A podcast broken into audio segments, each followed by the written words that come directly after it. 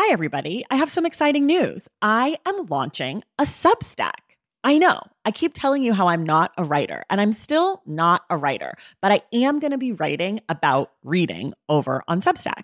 The Substack is called Unstacked, and you can find it at tracythomas.substack.com. There will be free options every Friday. There'll be a bunch of weekly roundups, announcements, all the shit I'm into. And then if you want to upgrade yourself to the paid subscription, I'm going to have author interviews, bonus episodes, anticipated reads, book pairings, community chats, all sorts of stuff. So, if that sounds like something you'd be into, go to tracythomas.substack.com and join Unstacked. And of course, I've got a special offer for you. If you go to tracythomas.substack.com slash the stacks 10, you get 10% off your first year membership of Unstacked. You have from now until April 4th to redeem. Again, that's tracythomas.substack.com slash the stacks 10 for 10% off Unstacked. Okay, that's enough. Let's listen to this episode.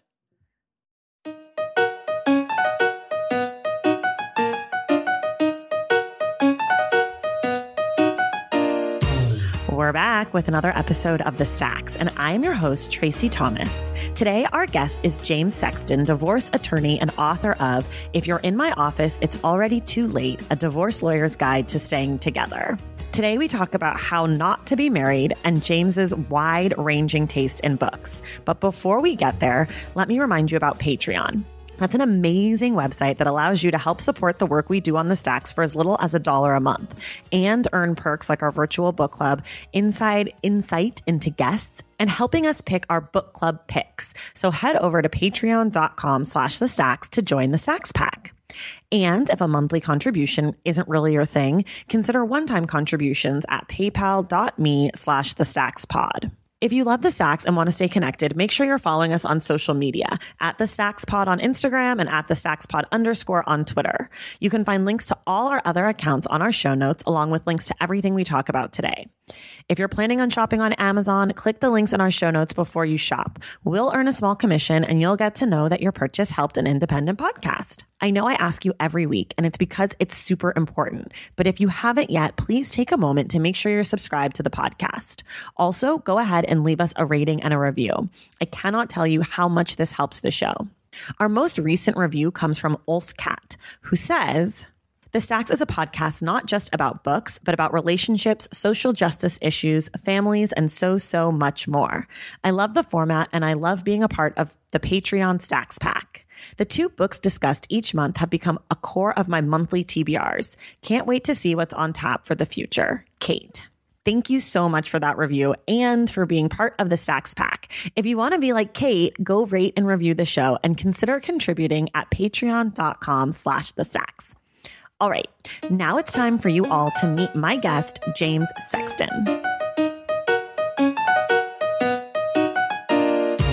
All right, everybody. Our guest today is the author of If You're in My Office, It's Already Too Late, James Sexton. James is a trial lawyer with over two decades of experience negotiating and litigating high conflict divorces. I'm going to call him James for the rest of the time because he told me I could. So, J- I mean, I'm going to call him Jim.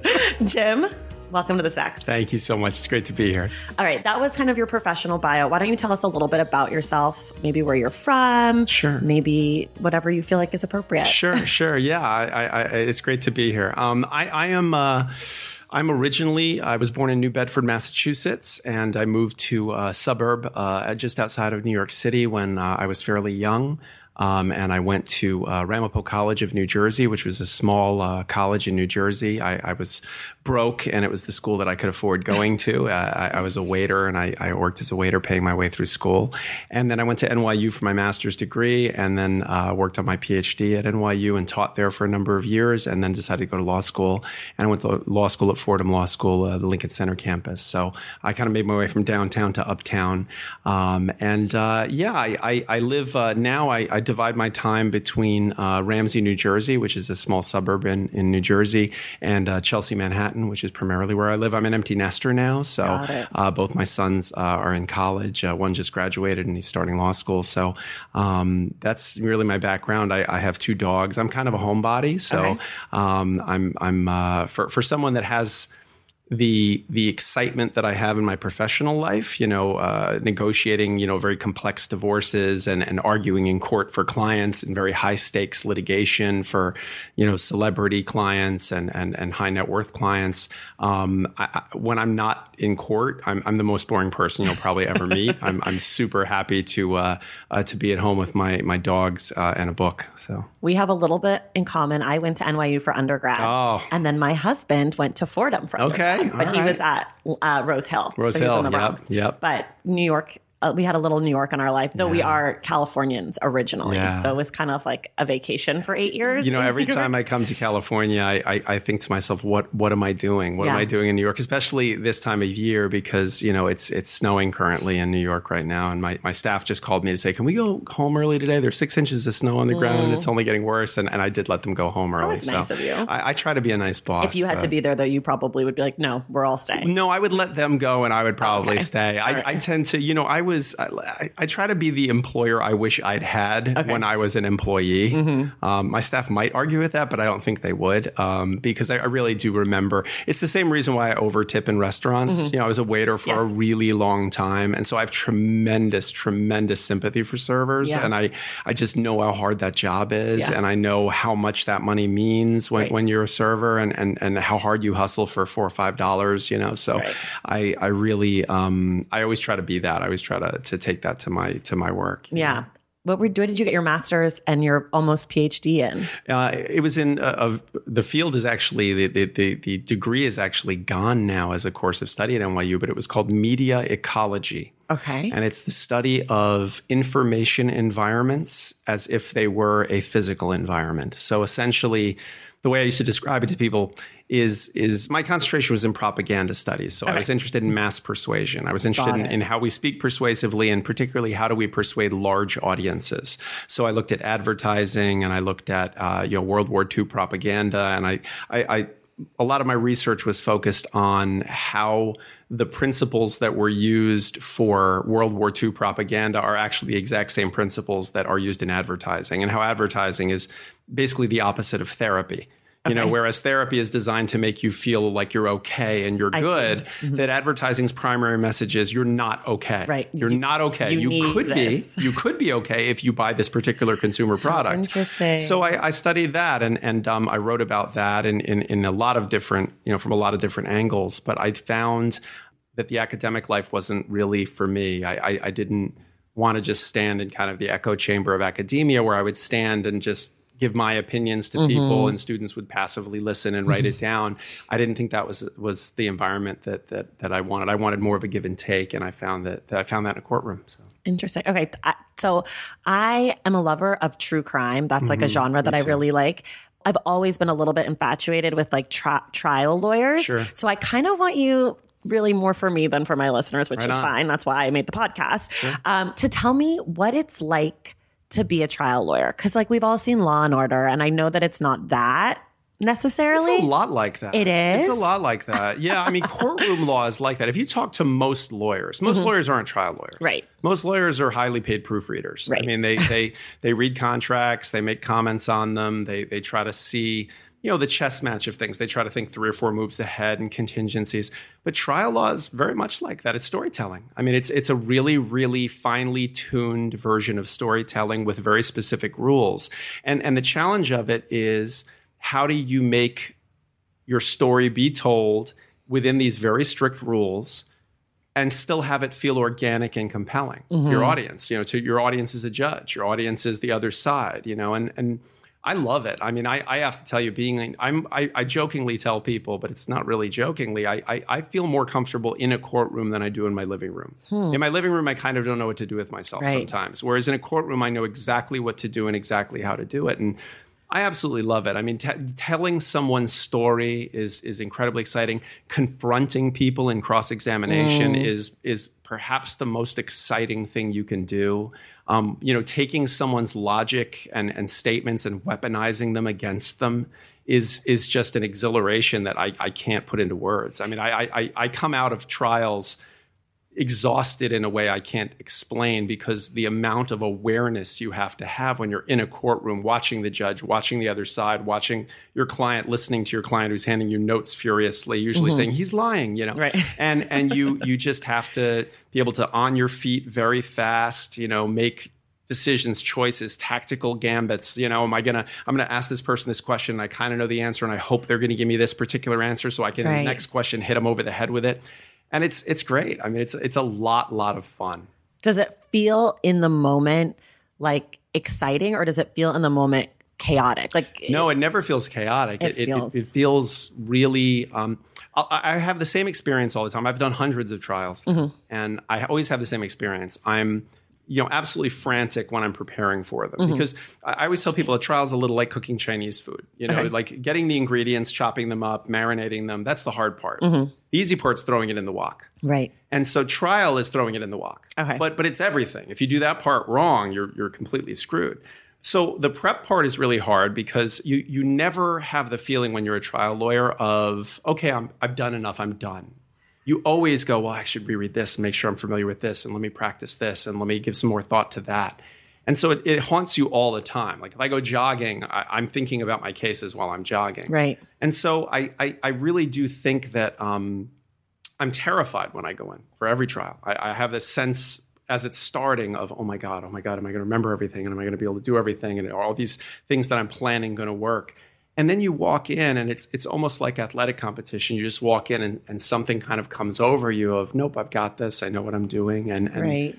and then it just feels like a flow state. I don't know how else to put it. It just feels incredibly comfortable and, and, and, um, and exciting. Like I said, it's just trial, trial work is amazing because you really do, everything slows down and mm-hmm. people have to, to be confronted by the truth and they have to be, they have to answer for the things that they say. And, and it's an amazing thing to watch because we live in an era of fake news. We live in an era of accusation of fake news when it isn't fake news, right. where truth is, is relative all the time. Right. And, and it's really, really wonderful, even in these small moments in a, in a courtroom, of seeing truth be confronted and, right. and, and really brought to light. And there are times where you can you can do wonderful things. I mean, you can see someone's entire life will change because of the result that you got them in a courtroom and mm. you know that can be wonderful and it can also be awful because i represent you know some terrible people as well i mean i represent people who my job is to help obfuscate the facts and my job is to help hide the truth and i can't claim i wear a white hat i don't you know I, i'm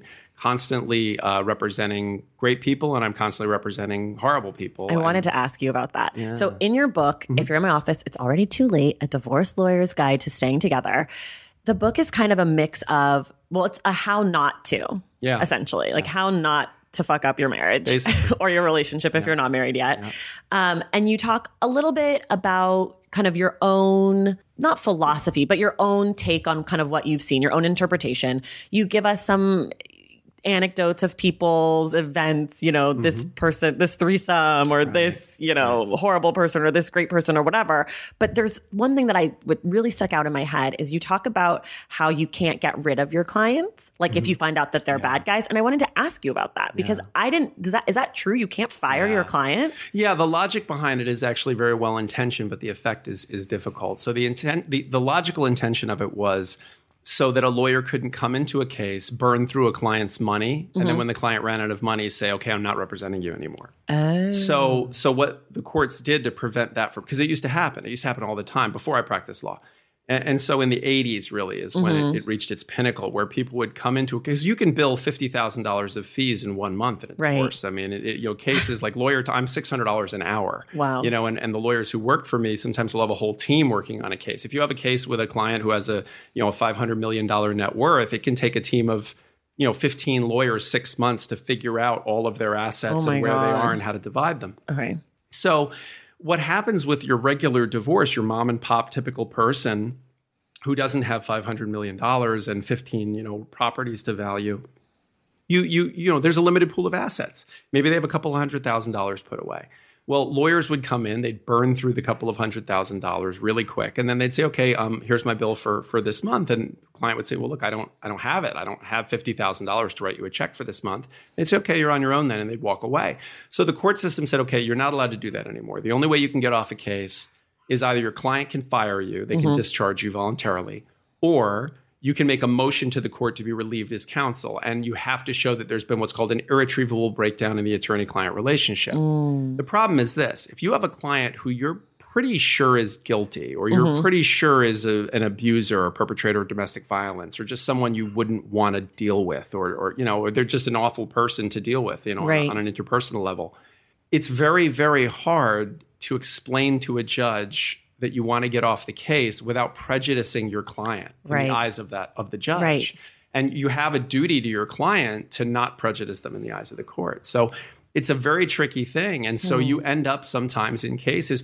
Because look, you know, one of the things I learned, and I, I think I talk about it a little bit in the book, is that people are very invested in their own perspective, and you meet them, and, and you meet anyone, and they talk about their marriage. Very few people, when they talk about their divorce or their their failed or failing marriage, will you listen to them and go, "Oh, it's entirely your fault"? You'll, Right. you'll usually hear their version of it. History is written by the winners, you know. Right. So someone will sit there and say to you, "Oh, this is what my wife's doing. This is what's going on," and da da da. And you say, "Okay, well, that sounds pretty reasonable."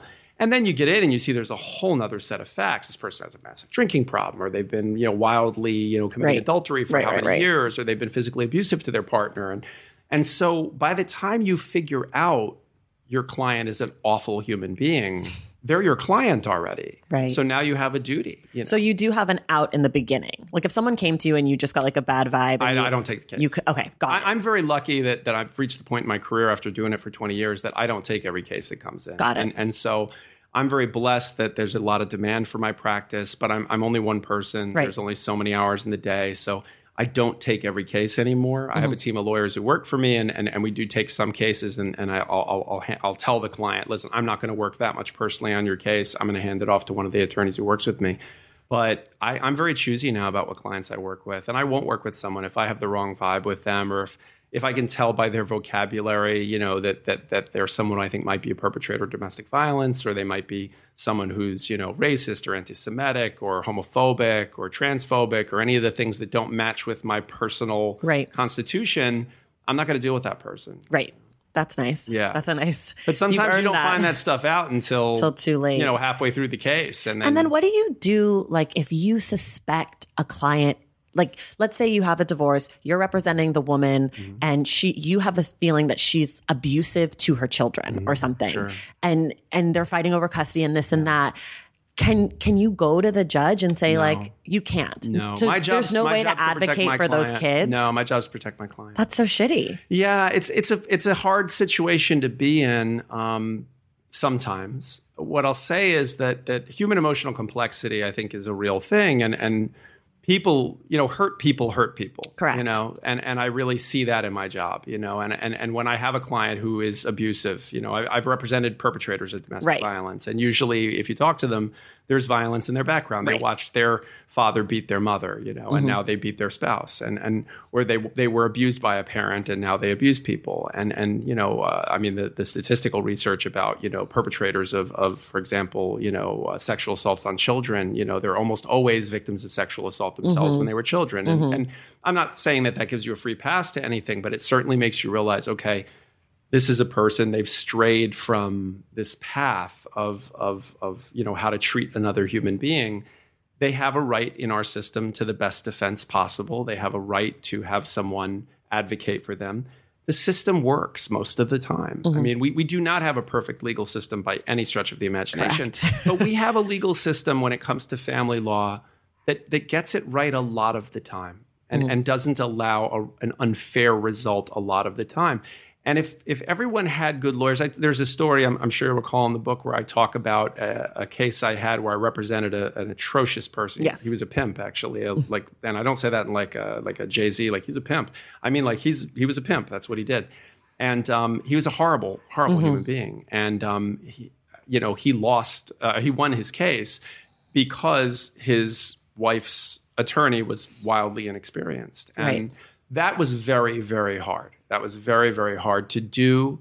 Um, it, it wasn't hard to write about, um, but I will tell you, uh, this is an exclusive. I, I haven't discussed this before, but but I. Um, you know, I read the audiobook of my Uh-huh. of my book, and uh, I was reading, and you know, it's a very weird experience reading the audiobook because they put you in a little sound booth, and Yeah. you have to sit and read the whole book. And this is a book you wrote maybe six months ago or a year ago, and you write and write and rewrite and rewrite. My, my agent says that you know writers write and professional writers rewrite. Right. It's so true. By the time you you hand in a book, you've rewritten it you know fifteen Right. times. And I hadn't read my book cover to cover in a oh. long time. And I'd never read it out loud. And when I read that chapter out loud, I, I actually at the end of it had to like I got very choked up, and I had because there's an internal dialogue I have at the end of it where I sort of say like this shouldn't have happened. Like mm-hmm. I I won and I shouldn't have won. And I won because this person's poor.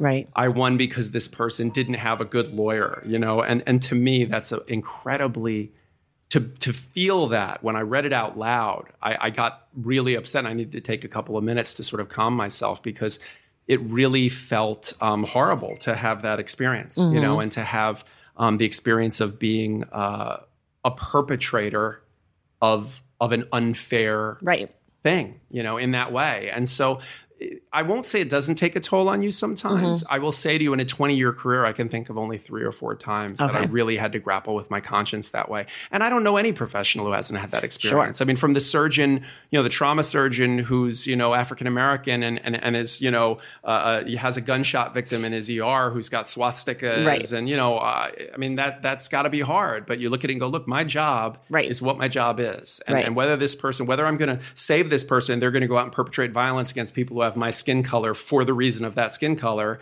That's not for me to do. My my thing is this person is here. They need my help, and I'm going to help them.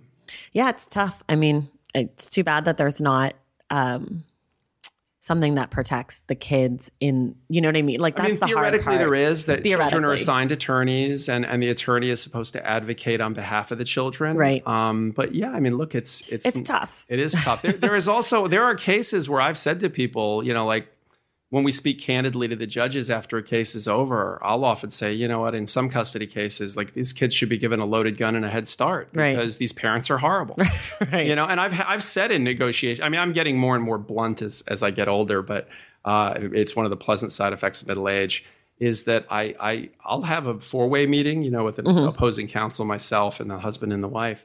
And uh, I'll say to them, you know, what, you guys like t- put aside twenty grand for your kids' therapy, Right. Because you guys are just screwing them up so fucking bad right now. Wow. Like, you're just going to mess them up. And and you know what? Like if this is how you two are, and this is how you're going to behave towards each other, and you've got a six year old, Right. Like that kid's doomed. that kid's, yeah, that kid you needs know? help. That's but so sometimes sometimes that's you know that that actually snaps people back into reality. Yeah. You know when you say to them that bluntly, like you're fucking your kid up. You Right. get that, right? Like Right. it doesn't have to be like this. Yeah, you have that line also in the book where you talk about, you know, your daughter's going to have a wedding. Yeah. What kind of wedding? Like, how do do you you, want it to who do you want to be at that wedding? Do Yeah, you want to be want the husband and wife? Because we've had the wedding, like we've all been to the wedding where mom and dad have to be at separate ends of the room Yeah. because if they pass each other by the shrimp boat, they're going to throw shit at each other. Yeah. And we've seen the wedding where mom and dad, you know, they're divorced, but they stand there for the pictures and maybe they have a drink or they even have a dance and they go, "Hey, you know what, we screwed the marriage up, but we, we did a good job with these Yeah. kids. And and that's a beautiful, beautiful thing if you can do it. You know. and that's kind of i mean in the essence of your book if i if i could be so bold to boil it down is that a lot of what you're talking about is just making the choices like Mm-hmm. choosing marriage choosing the other person choosing to care choosing to be engaged choosing to support each other as opposed to kind of just like letting marriage happen hundred percent. Well, it's, It's it's, like a an very active- strange, hundred percent, and, and I, I, that's actually a really great distillation of of what I was trying to say. So that makes me really happy to hear you say it. I, I, I think it's very strange. You know, if you were dating your husband Mm-hmm. and you weren't married and you were dating and you were happy and you had a lovely relationship, Mm-hmm. and you said we're not going to get married to to one of your friends, you have to explain that Mm-hmm. yes decision. yes Whereas if you say we're getting married, everyone goes, "Oh, oh my god, of course you are. That's wonderful. What a great thing." Right. Okay, you're talking about something that fails roughly 53% of the time in terms of divorces. And how many people stay together just for the kids or because they don't Mm-hmm. want to give away half their stuff? Another 10%, 20%? Okay, now we've got a technology that fails f- 73% of the time. Right. That's insane. If Yeah. I said to you right now, when you walk out the front door, you're going to get hit in the head with a bowling ball. There's a 73% chance. You would stay indoors, Yes. or if you went out, you'd wear a helmet. No, I would never leave. You'd never leave. I have Uh, Right. Okay. So so so then you definitely never leave. But but there is an assumption that you'll get married, Yes. and very often people don't ask the question. You know, and this is where my my background in media ecology comes out. Is this idea of what is the problem to which marriage is a solution? Right. Like what what problem did you have? Is it the problem of loneliness because it might not solve that problem? Is it Right. the problem of not having sex because it might not solve Might that not solve problem? that and there's a lot of other ways to solve that Yeah. problem. So I, I- I think the fact that it's assumed that people will get married and that it is a it is the right thing for them for Mm-hmm. that particular combination of people, 7.3 billion people in the world, and you picked one person Mm-hmm. to say this is the person I want to partner up with. And listen, when it works, it's the greatest thing in the world. Yeah. I, I always say marriage is like the lottery. You're probably not going to win. Right. But if you win, what you win is so, So good. Yeah. Buy the ticket. You Yeah. might as well. Yeah. know? So, Yeah. but I do think that unlike the lottery, there are very high stakes when you get married. Yeah, and unlike the lottery, it's not just luck. Exactly. Like there, it's hard work. I mean, I've not been married long enough to really know how hard of work it is, but I have been with my husband for almost nine years now, mm-hmm. and it, it is like you know we do a thing every year on our anniversary of becoming boyfriend and girlfriend where we ask each other if we'd like to do this again for another year. So like we at least have a conversation once a year that's like, would you like to re-up? And we've said yes so far. I don't think that we'll say no anytime mm-hmm. soon, but if I mm-hmm. thought that I probably already would have said no. You know, Well, but, you say yes every day. I mean, Yeah, the we truth say yes is that's that's that's honoring. Uh, you know, and it's kind of commemorating and ceremonializing, Yeah. you know, what you're really doing every day. Every day Right. you wake up and you go, I'm going to stay in this marriage. Right. But at least it, you mean, like, I'm sure you know, at least it brings that conversation A- because I think a lot of what I learned from your book is like people aren't having the conversations. Mm-hmm. And um, I definitely took things from your book that I've already started. And my husband and I, we're not sure if we're going to have kids. We're just not sure, yet. And we're thinking about it. And one of the things I said, I was like, listen, I got this great advice. If we have kids, we're going to do split custody. We're, uh, for at least one weekend a month. That's Mm-hmm. great. And it, I thought it was the most genius idea, which is essentially you at least have one or two weekends a month where you're not responsible for your kids, which is what people who are divorced or maybe were never married or whatever who have children who have split do. They mm-hmm. split the custody of their children. And that allows you to have you time where you can do girls' weekend or you can just go stay at a hotel or you could get your nails done. And like maybe it's not that you're completely gone, but it's just breakfast isn't your responsibility. The, the fact that this has actually been regarded as a somewhat controversial idea in my book is Is it controversial? I- it was my favorite I thing. received so much negative feedback about that. A lot of positive, but a lot of negative too. And I was, I'm rarely stunned by criticism, but I have to say that caught me completely off guard because Hmm. That's people so said, you know, if you have children, your children are your responsibility, and and making them a priority is absolutely the most important thing. And the idea that people should just sort of, you know, run off and pretend that they don't have children and I, I, it was in no way my intention to suggest that. My intention was to That's say crazy. that that children will do best when they have two parents who love them Right. and who are happy in their own lives Right. and who have a happy relationship with each other Right. and who remember who they are Right. and, and and can share with their children who they are and it is so easy you know thoreau is the one who said that the hardest thing in the world to become is yourself Mm. and, and and to stay yourself and and there are parts of you that you lose when you get married Yes. you know there there there because marriage is there's you there's me and now there's we Mm-hmm. And and i feel like one of the fundamental themes of the book was was just cultivate the you cultivate the me cultivate the we. Mm-hmm. because if we're married okay i fell in love with you. Right. you fell in love with me. We're building a we. We're building a you and i but if we let that you and I subsume the identity of the you and the me, if you used to go to yoga, if you used to read all the time, Yeah. and then now because reading's an isolating activity and it's something that you sort of sit and do on your own, you say, well, you know what? Instead of doing that, we'll go for a walk together or we'll do that. Okay, well, now you're not as well read and now you're not as informed. Now you're not the person that I enjoyed having those conversations Right. with. And, and so, you know, I think we owe it to our partner and, and even selfishly to ourselves Right. To feed the parts of them that make them them, Right. You know, and that make them thrive. you Yeah, because when someone's unhappy, be it a spouse or a friend or a child or whatever, it's hard to connect. 100%. You know, like that stuff, that's really real. Like, And it's easy to blame the person you're with. yeah. with. And it's hard to like even talk to someone who's not feel like someone who's maybe battling like a bout of depression or whatever it is, or just like feels in a funk. Yeah. You know, so it make to me that part, that's what custody part makes so much sense. Yeah, I think I think it's a it's a fine idea, and I do. I'm a divorced person myself, and and I um you know I had a a, a wonderful marriage, and I had a, a really wonderful divorce. My my ex wife is one of my best friends. Um, she's uh, remarried very happily to a wonderful man who is far better suited for her long term romantic relationship than I am. Um, and and and you know I say to my sons who are now adults all the time that your mother was one of the great loves of my life. I, I was a better man for having met her. Um, I'm, I'm incredibly happy that I was with her and married to her, and I have wonderful children with her. But you know, the, the truth is that that there are a lot of people I love that I wouldn't want to be married to. Correct. And so, I, in fact, there's a long list of people a longer list, love, probably. right, that I wouldn't want to be married to. And and I really do believe that that parenting is a very specific skill set. Mm-hmm. Being married is a very specific skill set. I think I was an excellent and am an excellent father. I think I was a subpar husband, you Mm-hmm. Know, and and and because it's a different skill set. Yeah.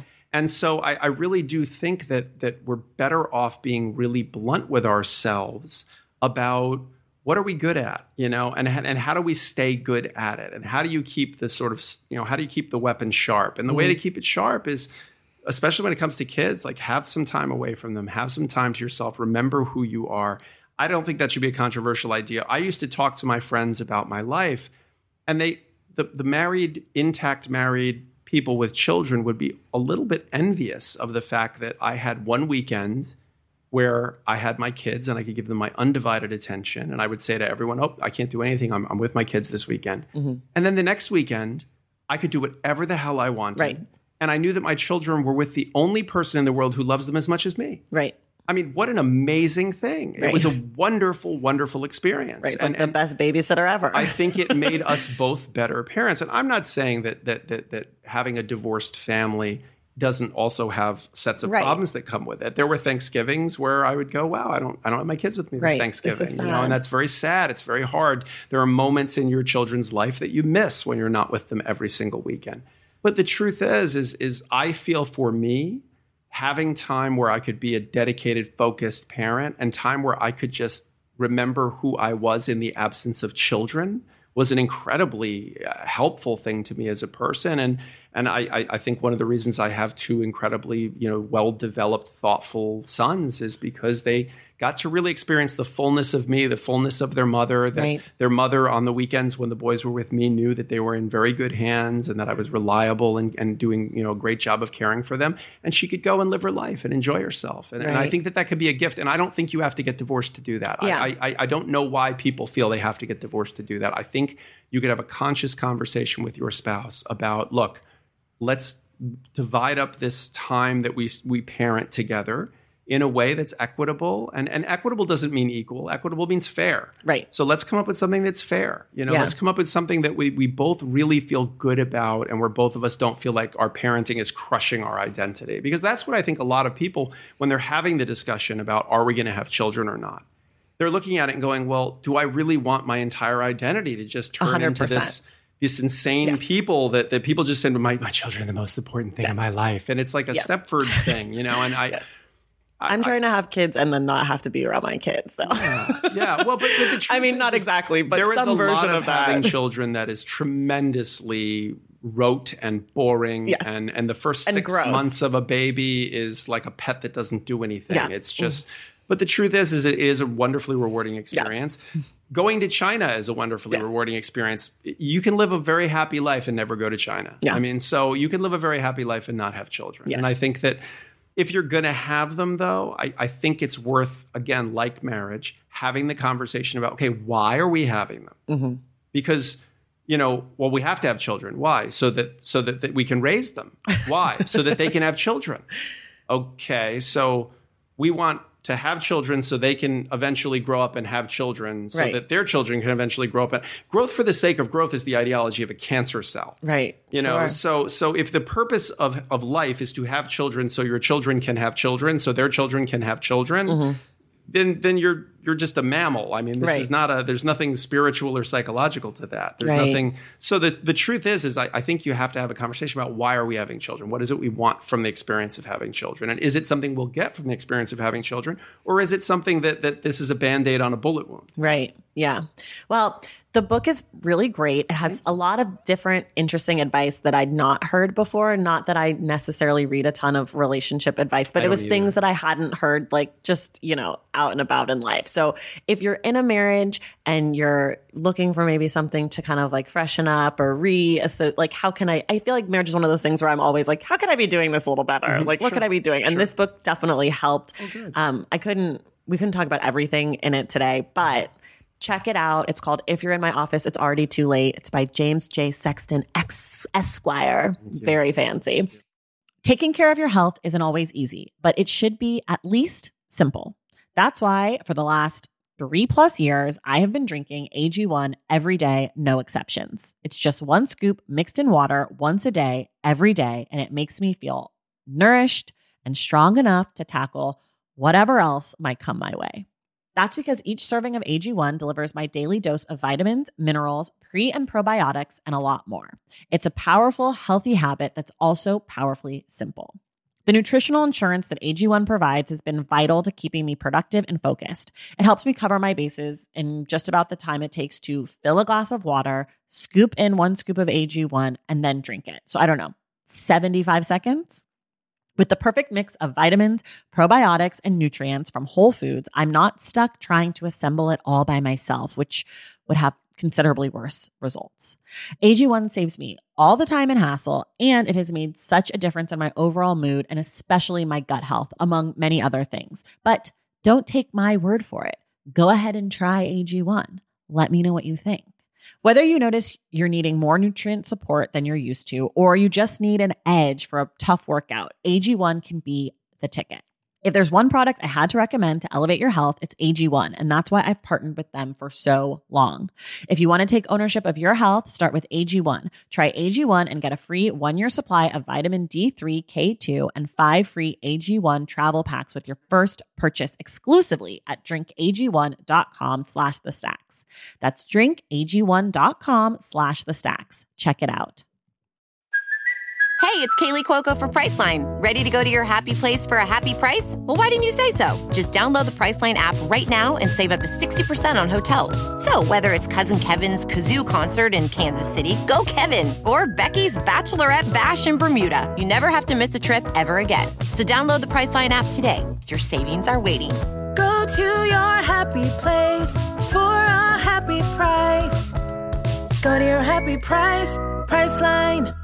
If debit is your go to card, Discover thinks it's time you get rewarded too. So check out Discover Cashback Debit, a game changing checking account with cashback on everyday debit card purchases. That's right, cashback isn't just for credit cards anymore. Whether it's a movie date, flea market find, or midday latte, you can start earning cash back. And did I mention there are no fees, period?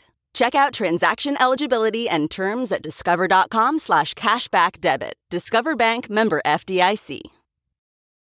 But now we're going to talk about your reading life Sure. because I know you're a big reader. I am. Kind of, how, how does reading fit into your life? You know, I grew up reading a ton. My parents both read constantly. Um, and so I, I, I associated reading as an adult activity. It Okay. was just something that grown-ups did. So I think I wanted to mirror it in the way that you do when you're like a little boy and you see your dad shaving, you kind of want to shave. Um, I was also I, I grew up without money, and and um, you know when you're a kid, having a lot feels good, right? Like you could say to a kid, "Do you want like this handful of pennies, or do you want these couple of quarters?" And you would be like, "Oh, give me all those pennies because Right. it's more." Yeah. you know. Yeah. And other than Halloween, where I would get like a massive amount of candy, I I- you know when we'd go to a store, I couldn't buy anything. We didn't have money. And if we went to the mall, I couldn't buy anything because we didn't have money. But I could go to the library, and I mm. could I could leave with just bags of books. I could just leave with tons, you know. And I remember my first memories of the library were this feeling of I could walk in and I didn't have to have any money. I could just have that little card and I could walk out with tons of stuff and it would entertain me for days, you know? And my parents had this very strange uh, attitude. I look back now and it, it's entirely inconsistent. They were very religious Catholics. So I was raised in a very religious Catholic household. I went to Catholic school my whole life. For a period of time, I could only see movies that were on the Vatican approved list. Um, and, and so I, I really grew up in this sort of very sheltered environment. And, um, but my parents had the attitude that you could read whatever you wanted to read. Oh. So you couldn't watch The Love Boat, for example, on TV. I couldn't watch Fantasy Island. um, I couldn't watch most TV shows that had any kind of sex or violence in them. But I could read any book I wanted.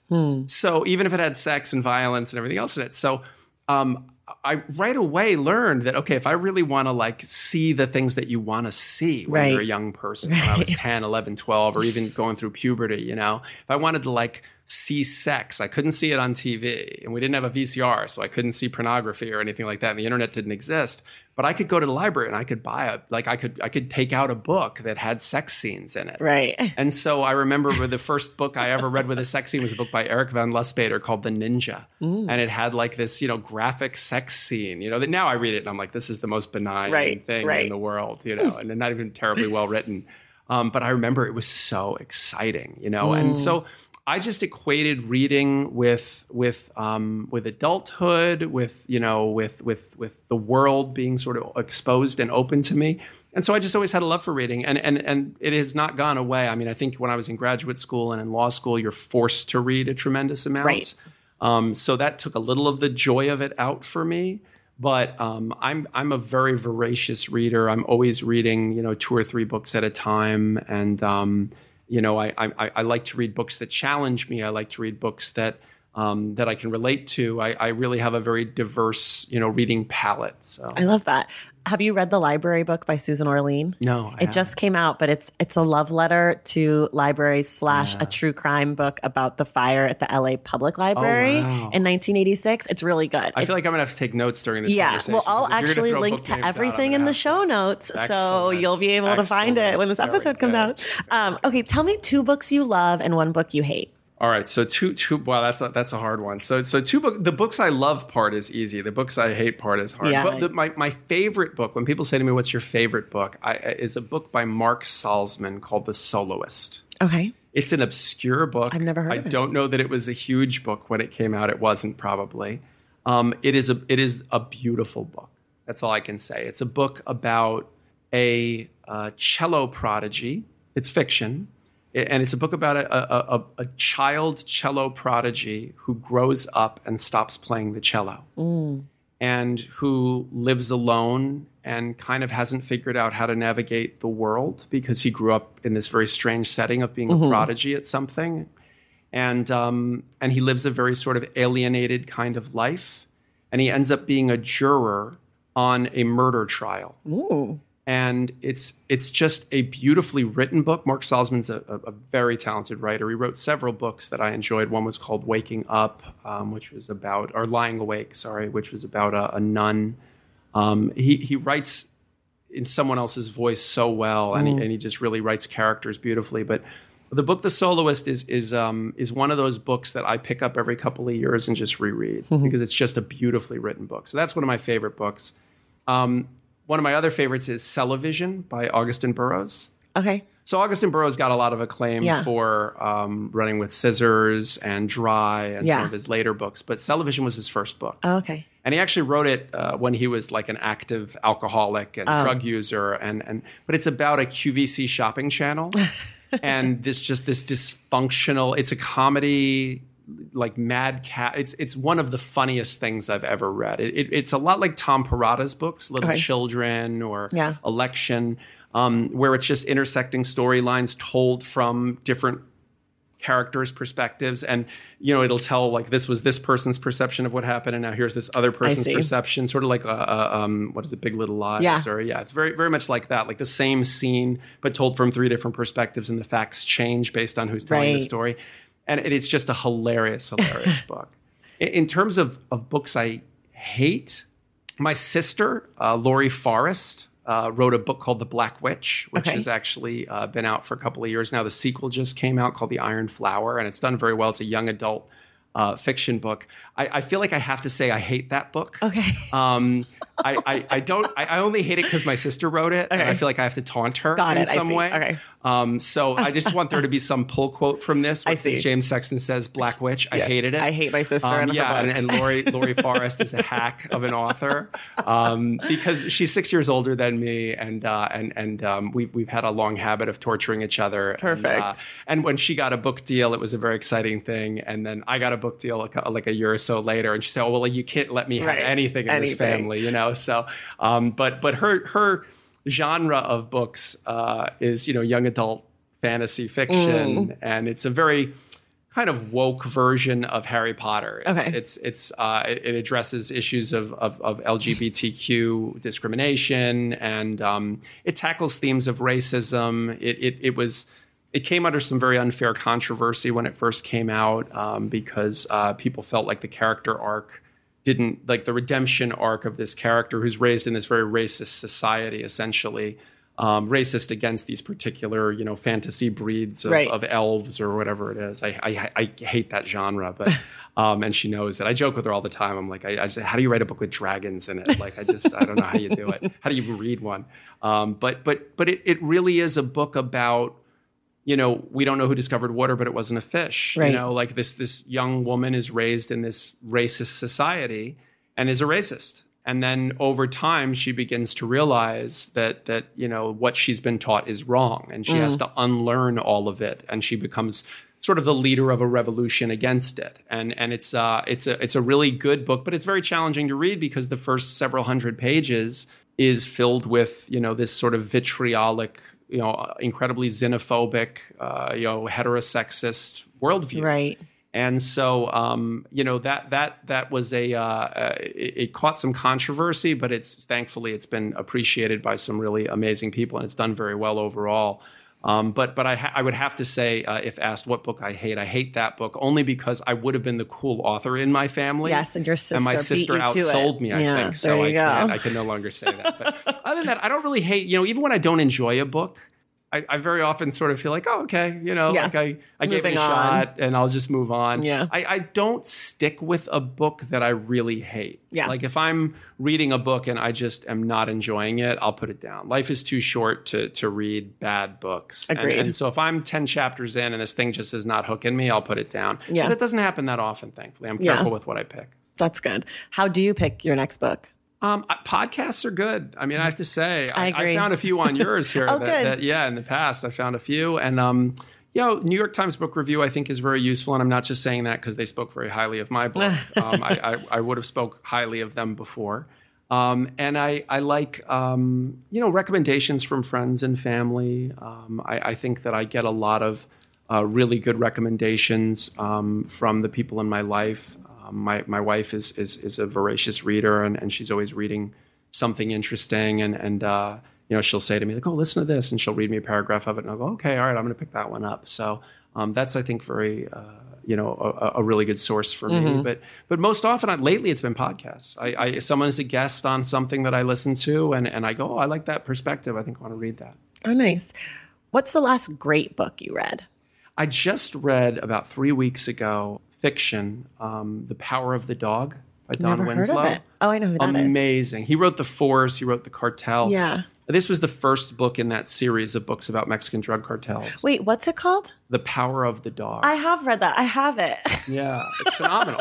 I, I I had it for about four years. That's hilarious. And I was like, I don't know it that. sat on my shelf for ages, and I just never got around to it. yes, yes, yes, yes. and I I finally brought it on vacation, which is where I do a lot of. I read it on vacation reading. too. Yeah. It's a great vacation. It was read. an amazing book, Yeah. and, and and it was really really well done. The characters were riveting. Um, he's a he's a strong writer, um, and I thought the topic was so fascinating. The interplay between politics and geopolitics and finance and the drug wars and and and sort of the the, the trickle down effect of of the drug wars. Uh, it was just fascinating, and I, I thought it was just a very well written book and, and had very compelling characters. And I really I really enjoyed it. I was surprised how much I enjoyed it. I closed it on I think the second or third day of vacation, and I thought, wow, I'm. I'm you know, when I close a book and I think I'm going to miss these characters, mm. I, I know I know I just read a good book. yeah, that's good. What are you reading right now?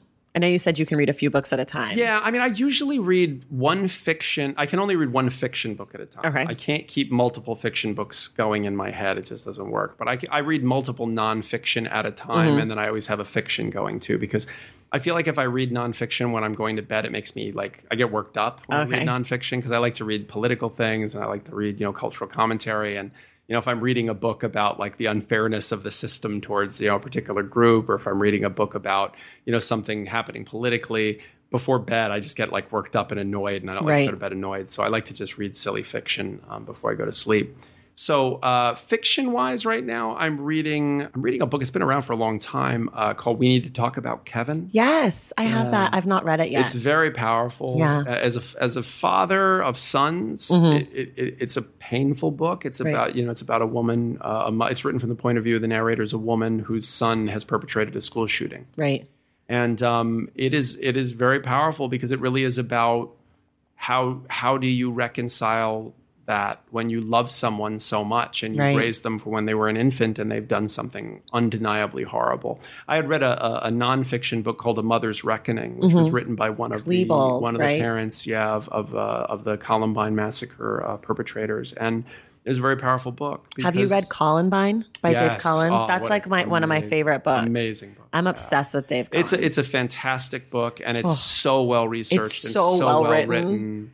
And, and I found that school shooting fascinating, because I, I, I really do think. I mean, now unfortunately we've, we we're in an era of, of there's another you know mass shooting you know every other other week it feels like, but Columbine really represents you know something emotionally I think in our society, and and mm-hmm. as a as a father to sons, I, I do find like the the I look at that age of a young man's life, and and and uh, certainly women, of course, have their own struggles at that age too. But I, I'm saying it as a as a male and as a father of sons that I had a very unique worldview of having been a young man and then watching young men navigate that. Right. And and I have to tell you, like you know, reading. We need to talk about Kevin, reading Columbine, reading A Mother's Reckoning. They were all very powerful because you you do raise children and, and then they become human. Right. And you have to sort of accept that there are parts of them that are not something you put in them, you know. Right. And, and and it's a Right. how do you reconcile that when it's something that someone does that's just atrocious? So that's Yeah. that's something I'm reading. And I'm reading uh, currently the incredibly controversial uh, 12 Rules for Life by Jordan Peterson. I don't know that. So uh, Jordan Peterson is is is an interesting character in, in, in contemporary culture because he's um, come under criticism as being alt right and as being someone who is um, conservative in his perspective. But I, I heard him on a number of podcasts, and I, I kind of found myself thinking this guy isn't really right wing at all. He's actually kind of like a kind of nerdy and very you know he's like a social psychologist and he- Okay. And and I think these some of the things he's saying are taken out of context, um, and and are are they when they're taken out of context, they sound very alt right, but but they're not alt right. And I think as someone who's pro- progressive and left leaning, I, I tend to want to know who is actually right wing, and I want to know who is being mistakenly identified as right wing. And so um, I started reading his book, and and, and so far, there's nothing in the book that would support the proposition that he's a right wing person at all. Is he not? He's not a self-identified right wing. No, not at all. He would actually Oh. say he's a, a progressive liberal, and Interesting. And, and he, I think he is a progressive liberal. I just think that he is. He's he reminds me a lot of the people I studied at NYU under, and, Okay. and that is that they are very logical, Mm-hmm. and so they tend to say things like hypotheticals Oh, that when taken out of context, those hypotheticals sound horrifying. Like, Right.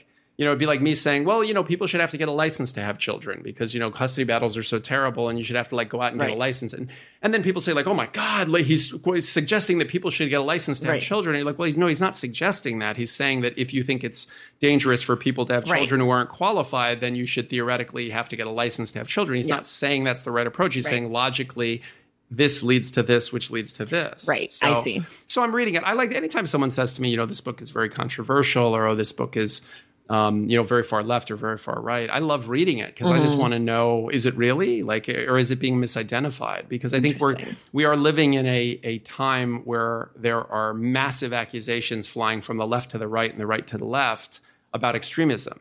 And while those fights are happening, I think actual extremism is happening Yes. all over the place. Correct. And I think we're so busy chasing these red herrings that that sometimes we're not looking at the real stuff that we should be looking at. So um, I just wanted to read his book uh, to see if, in fact, uh, it was misplaced or if the criti- I'm not finished with it yet, so I can't say if I, if it's misplaced or not misplaced. But So far, it's a good book. It's it's it's an intelligent. It's it seems very obvious to me. Uh, it- it's a lot. It's rules for life, and there are things like you know make your bed Oh, you know, and uh, uh, don't you know, uh, uh, don't allow your children to behave in a way that makes you dislike them. right. And and and it's amazing to me that that would ever be a controversial thought, like Hmm. that it's a good idea to you know treat yourself like a person you were in charge of caring for. Right, That right. doesn't seem controversial to me, but. Um, I think in these times, the fact that he's been on the New York Times bestseller list for you know hundreds of weeks now with Hmm. book, it's he's tapping into something. So Interesting. What's a book that you like to recommend to people? So one of my favorite books, again obscure. I apologize. No, it's great. I love when people get obscure. There's a book by. William Peter Blatty, who is the author of The Exorcist. Okay. He wrote a book called Legion, Okay. which was sort of a sequel to The Exorcist, but it really isn't. And um, it's a fiction. It's a horror novel, but it is much, much more than that. It is it is a spiritual commentary. It is about the like the existential nature of existence. I I, I don't know how else to describe it better. It, William Peter Blatty is an amazing writer. His his humor uh, dark kind of humor uh, coming out of his characters' mouths is so sharp. It- he writes he writes books like Aaron Sorkin writes dialogue on TV shows. Like, it's just so sharp that you go, okay, I wish people could speak that sharply and that intelligently. Um, but it, it, it, it's a great book, and it's it's scary and smart and philosophical and moving, and so I, I, I recommend that book to people a lot.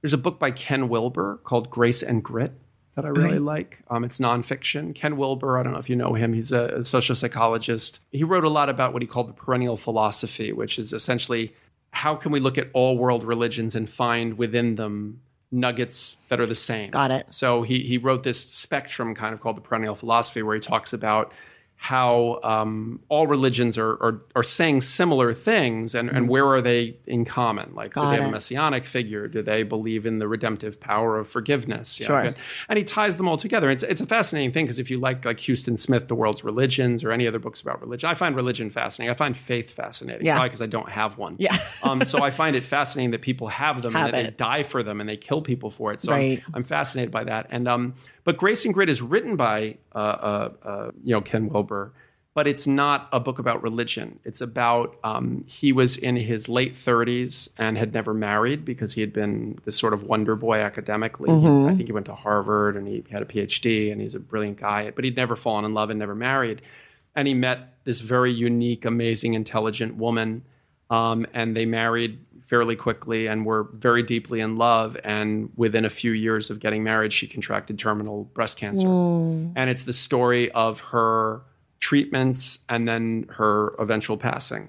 And um, it's a book about losing someone that Right. you. It's that it's not fair. That Right. there's no nexus by which it is fair. That that that you just met them. That you were waiting your life for them. That you got them, and now they're just gone, and there's nothing you can do about it. and There's no one to blame. Right. And how does someone who is a philosopher and who is you know studied religions and who you know how do you deal with loss Right. and and this woman um, who you kind of get to know through this book is this brave intelligent fierce independent woman who faces her treatment and faces her her death incredibly bravely Wow. um, and so it's just a very moving book. It's the kind of book that I, I've never, I've recommended it to a lot of people, and all of them call me and go like, "Oh, fuck you! like, how? Why didn't you tell me what this is about?" I really got like like two in the morning phone calls, like, uh, you know, of, of, of like, "How dare you do this to me?" You know, but. Um, anytime I've recommended it to somebody, they say, "Yeah, it like made me sob like a child," but it was just a beautiful book, and it was very affirming. And it, it you know, I was a hospice volunteer for many years, Oh, wow. and, and um, I think we're never more alive than when we're in the presence of death, and Yeah. when we're in the presence of people who are terminally ill. And I think that, you know, it, we wake up every single day, and the fact that we're not terminally ill and someone we love is not terminally ill should be celebrated every single day. Because when you go through the experience of having a terminally ill loved one, it's it's it's all consuming. And so, um, I like to recommend that book to people because I do like to bring people's consciousness back to the reality. I think we wouldn't be arguing over petty shit Right. if we kept in our consciousness how short our lives are and how short the lives of the people we love are. And, Yeah. and so I like to recommend that book to people. That's a good reason to recommend. yeah. How do you read? Are you reading um, physical books? Are you reading ebooks, audiobooks? You know, that's ch- I don't really do a lot of audiobooks. Okay. I, I do podcasts like crazy, but Yeah. I don't do audiobooks because um, I feel like it's just too long of a process. So, Like my audiobook is eight and a half hours of me talking, which Mm-hmm. Right. is, that's a lot of me. That's like seven and a half hours more of me talking than my ex-wife ever had to endure probably in the entire scope of our marriage. So um, I, I, I think that's a lot. So I, I, I read physical books when I'm on vacation because I like to bring a physical book and I'll like leave it wherever I stayed. You know, there Yeah. was little like libraries sometimes at hotels or resorts. Um, but lately, yeah, I've I've been on the Kindle. My wife bought me a Kindle a couple of months ago, and I was sort of resistant to the idea of a Kindle. But now I'm so in because it's just so great to be able to just download a book and have it right there. And I really do like it. I, the physical space required to when you read as much as I read, you end up with you know I had rooms full of books, Yeah. and and I still have a room full of books, but I. I I just got to the point, especially living in New York City, where you know space is kind of a premium in an apartment, and um, I don't like to. Once I have a book, I don't like to get rid of it. Yeah. You know, if I loved it, I Yeah. really like want to keep it. Keep There's something it. totemistic Totally. about it. Totally. So I, I like having uh, the Kindle, and I like having. I have on my iPad. I have a lot of books, so I, I'm I'm leaning more towards that now, but. There's still something about a physical book that I really like. And I don't know that I'll ever do the audiobook thing in any real way. Yeah, that's fair. I limit my audiobooks in length to about six or seven hours. So it's got to be a short book. Yeah. And even that takes me a long time. I prefer to read personally. But It's hard to keep the thread too, I feel like, when Yeah. I'm listening to an audiobook Yeah. of, of that duration. But it's interesting because there are people who have a heart, like just like if you're a visual or auditory Mm-hmm. learner, there are people who feel like they miss a lot when they read and that they can uh, digest it better listening, which I never had really thought about because I feel like when I'm listening, I'm like doing other things and I'm really distracted. I find that absolutely. Like that's what one of the things I like about podcasts is that I I do that while I'm driving. I do that while I'm on the subway. Yeah. I do that while I'm working out, and and and that feels. You know, it's very funny. There was a time in my life where I listened to like you know hip hop or Metallica while I was like lifting weights in the morning at the gym, and now I'm listening to podcasts. Right. I'm listening to like you know the daily. Yeah. Uh, you know, I'm listening to NPR, and uh, and I laugh as I think, well, this is like I'm getting all pumped up while I listen to NPR. Um, although these days it, there's probably It- there's a lot to get out. Yeah, there's a lot of aggression. It's probably more aggressive than Metallica at this point in the news. Um, but yeah, I, I don't I don't know that I'll I'll ever be one of those people that can really um, do a lot in audiobook. But audiobook is incredibly popular, and, Yeah. and my apparently the the audiobook version of my book has been uh, number one on Amazon's uh, audiobook uh, self help relationship space for I think 47 weeks. or That's something like amazing. that. That's so awesome. I mean, I'm I'm grateful for it, and and it's um. I had the experience the other day where someone heard my voice Oh, and said, "Are you Jim Sexton?" And I said, "Yeah." And they said, oh, I, "I recognized your voice. I've been listening to you." that's so funny. And I thought that was absolutely hilarious. Do you read a lot of relationship books? I don't. No. Ever. I don't ever. I, I, I wrote one before I'd ever read one. Amazing. I mean, I've I've since read a few, Mm-hmm. um, and and and but I, I never did before. I I, I just didn't. Um, I read books. Here's what I'll say. I'll re- I read books about self development. Sure. And I think those end up being relationship Yeah. books. Like one of my favorite books is a book called The Way of the Superior Man um, by David uh, Deida. And that's a book for men about manhood. Okay. And I found that book to be incredibly helpful to me as a man. So it's a relationship book because a lot of it is about, you know, if you're a heterosexual man in a relationship with a heterosexual woman, you know, what are some things you can do to be better? Right. You know, and and it was a it was a, it was a great book in the sense that I I, I consider myself a feminist and I was raised feminist, and so reconciling that with my status as a heterosexual male is not always the easiest thing in the world. Right. because of gender roles and because of gender stereotypes in relationships and because of you know expectations of relationships and, and, and how that plays into certain gender tropes. And so that book the way the superior man was recommended to me by a yoga teacher a male yoga teacher of mine from many years ago who i knew was a very progressive and thoughtful man um, and he uh, recommended it to me, and I read it, and I, I found it was really, really good. But it wasn't a relationship book; it was a self-improvement book. But you know, I think that that's something we have to recognize: is Right. that if you read a book and it makes you relate to yourself better, that's a relationship. book. Sure. You Sure. know, because it's improving you and you're improving the relationship if Right. you're improving yourself. because you're, one part of a relationship. Yeah. exactly. What about um, any genres that you avoid or that you really love? But I feel like you've talked about that a little bit. Yeah, I hate historical fiction. Okay. I mean, hate's a strong word, but Yeah. I think it applies. Okay. I, I don't like historical fiction. Okay. I, I, it just does nothing for me. You just rather read the history. yeah, I'd rather read the history or I'd rather read fiction. Right. But like historical fiction just seems very weird to me. I'm with Like, you. When you take characters that were actual people Yes. and put them into situations that weren't something that actually happened, I get it. But it's just to me that that holds no appeal whatsoever. Mm-hmm. Yeah. Like I'd rather read about the reality of this person, Right. and I'd rather, or I'd rather read an interesting story. Right. But I, but to, when you kind of combine those two things, it, it just doesn't do it for me. um, books I like. I mean, I like anything funny. I like anything smart. I like, you know, I like horror very much. I like horror novels that have some religious tinge to them because I do find um, religious, you know, topics interesting. But I, I mean, the list of books, the types of books I love is very. It's like the list of music I love. Right. It- It's it- long so and diverse, and so bizarre, and it goes from like Mobb Deep to you know Garth Brooks. Right. So you just look at it and go, "There's nothing, no rhyme There's or no reason to thread here. Yeah, if you put my iPad, if you put my iPad on shuffle, like my the music selections Yeah. in my Apple Music on shuffle, you you better not have a speaker nearby. Yeah. because you're it's you're getting in for a weird ride. Yes, that's exactly how my music is. I Yeah. Oh, teach spin as my day job, oh, okay. so I have like ranging from like Yeah. Norah Jones to like Diplo. Yeah. It's like, well, I tell you, I've I've recently discovered spin. oh, and and I'd never done it before. And I just got into it maybe a few months ago Okay. because I wanted to do something a little different Okay. for cardio. I was getting tired of being on the elliptical or Okay. like, running on a treadmill and staring at things. And I'm, I'm middle aged, so I'm, I'm you know I have to be conscious about if I walk past a pizza shop, my pants are suddenly tight. right. Um, whereas my sons can eat entire Right, pizzas and still have an eight pack and never do a sit, sit up in their lives.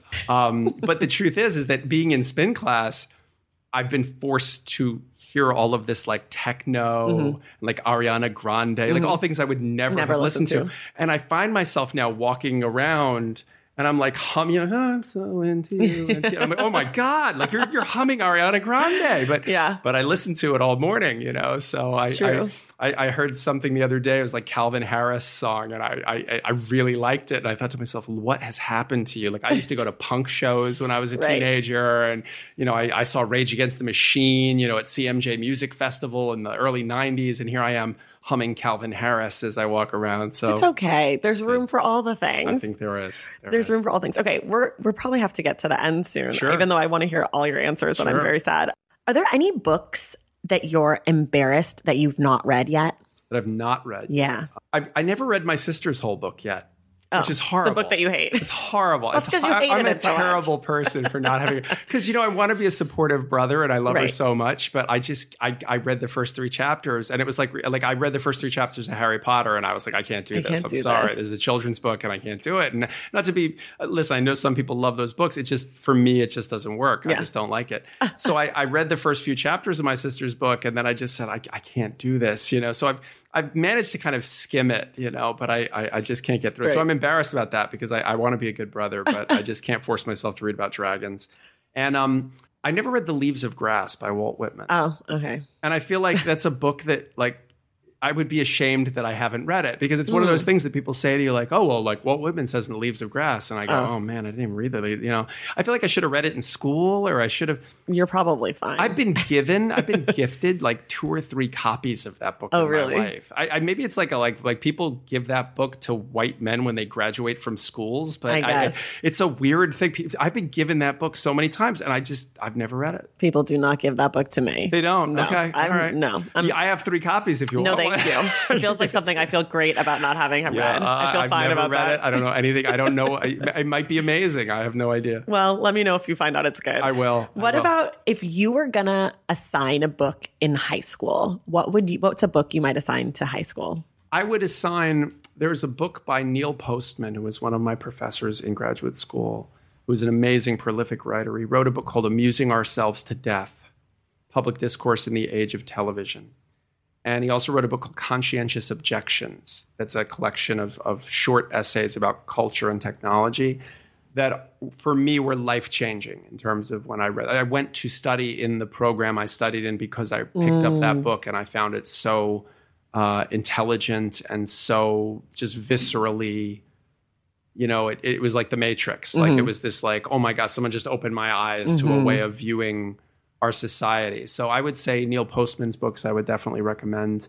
Um, I would love to have high school students read, but there are a lot of books that that um, that I would love to to force a young person to read. Right. But it's usually a function of the fact that it was something that I learned from later in life, and so I I, I don't know if part of that's not getting to that book was part of the journey. Right. So I don't know that I'd impose it, but those are some books. Those are two books that I think would be really really great for a young person to have. That's interesting. Are there books that have influenced your professional career now, like lawyery books? Yeah, yeah. I, Is I, that a word, lawyery? Yeah, lawyery. That's the genre, actually. It's the lawyery book. Um, yeah, I would say um, a book I read fairly often and reread. It's going to sound silly, but is a book called The Rainmaker by Jonathan Grisham. Yeah.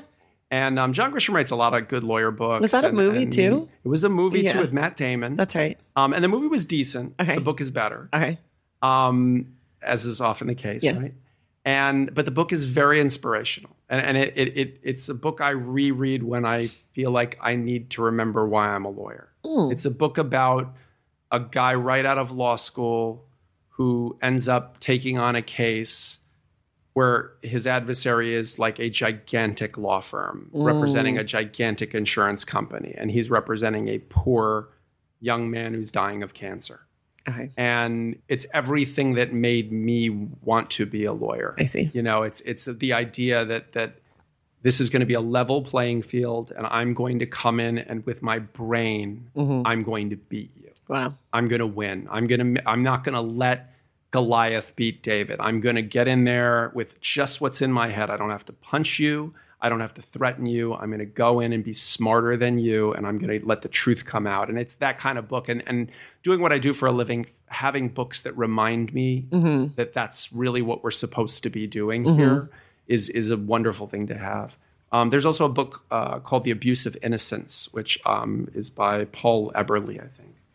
Um, and that's a book about the McMartin preschool trials. I don't know if you remember- McMartin preschool case was uh, it was in the 80s. It was um, essentially one of those like witch hunt kind of situations where there was this belief that this preschool was molesting children Oh.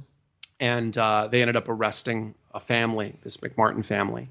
Um, and after I think six or seven years and tens of millions of dollars of taxpayer money, they came to the realization that that nothing. Oh. I happened. do know because they were asking the kids, Yeah. and the kids yeah, were and they like, were "Yeah, using suggestive interviewing, right," and they were like, and "We're three. It's basically a book about how the system can run out of control when people become hysterical and Mm-hmm. stop thinking rationally and logically, and how the legal system is the thing that can undo that because it forces everyone to slow down and defend their position. I see. And and you have to. It doesn't matter what you know; it matters what you can prove. what you can prove, right? And and so I love stories like that. I love anything that that you know. That's why I like courtroom drama of any kind in, in, in an actual courtroom or, or, or reading about it in a book. Is that I, I like that the truth is the is the is the thing you're pursuing. Right. Have you read Just Mercy by Bryan Stevenson? Yes, That's my favorite lawyer book. Excellent. That's actually maybe my, one of my favorite books, Excellent period. book. He- Yeah. like he made me want to be a lawyer, even though I don't actually want to be a lawyer.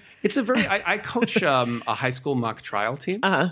And I do it every year, and it, it, it's um I don't have the time for it, but it's something that I sort of force myself to make the time for, because there is something so lovely about seeing young people so excited about what I do for a living. Mm-hmm. Yeah. like to look at you and go, you get to go in a courtroom and you Yeah. get like you get to stand there and like argue, and make an opening statement, and right. and it reminds you like, oh yeah, that's that's pretty. That cool. is cool. Like, it's a kind of cool Yeah, gig. You know, it's yeah. like when you watch Law and Order, you're like, oh, I do that every day. That's Yeah. pretty cool. And so, I I uh, I do think that there is something to that. When you first get out of law school, you know, when you when you're going to be an aspiring trial lawyer, you have that sense of, oh my god, I'm going to get to do this. Mm-hmm. You know, and and after doing it for 20 years, you start to just go, oh, well, man, that's what I do. It's my job, you know.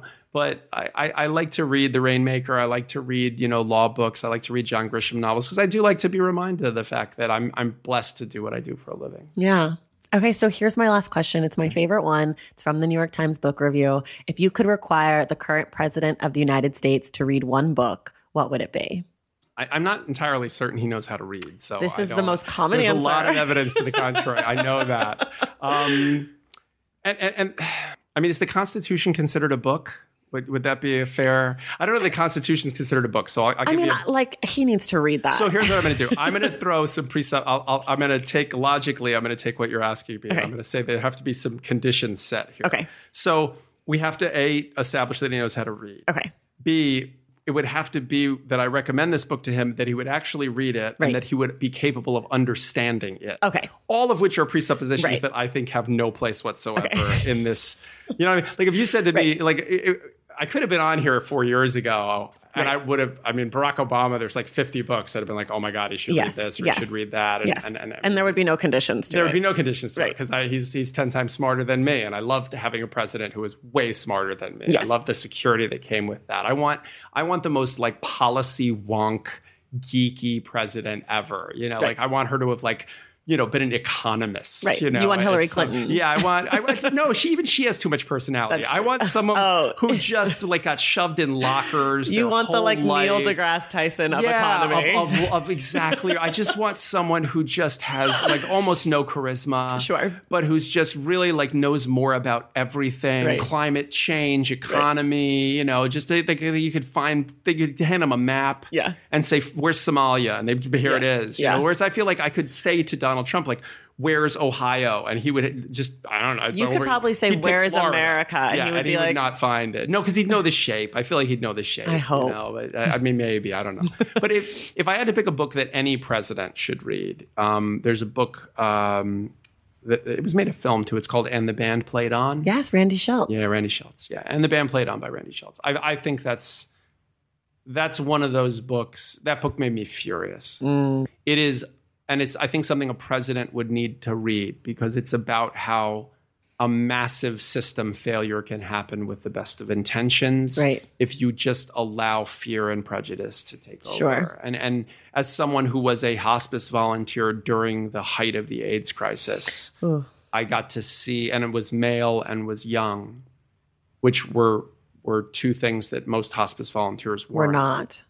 Um, I got assigned a, almost all of my clients when I was a hospice volunteer were were young men dying of AIDS. Mm. And when you read and the band played on, when you read the history of the you know AIDS pandemic, you're just stunned at how we we could have done so much more so much sooner, and we were mm-hmm. killing. And as someone who now has a 19 year old and a 21 year old son, you know that just to think that there are these these young men who just died and they didn't have to. And they died because we were prejudiced and they died because we were homophobic and they died because politicians wanted to be you know expedient and and and, and they wanted to just push these ideas aside. As long as they said well you know it's just it's just this group that's dying. Right. let's just put it aside.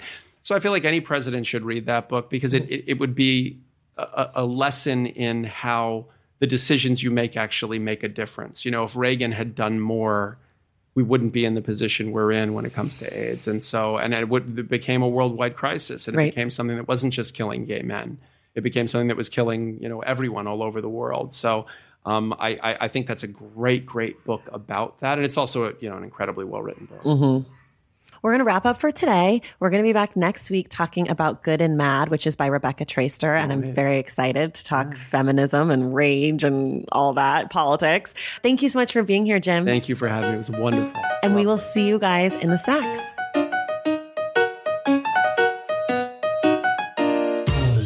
Thank you all so much for listening, and thank you to James Sexton for being our guest. Make sure you get yourself a copy of If You're in My Office, It's Already Too Late from your favorite bookseller.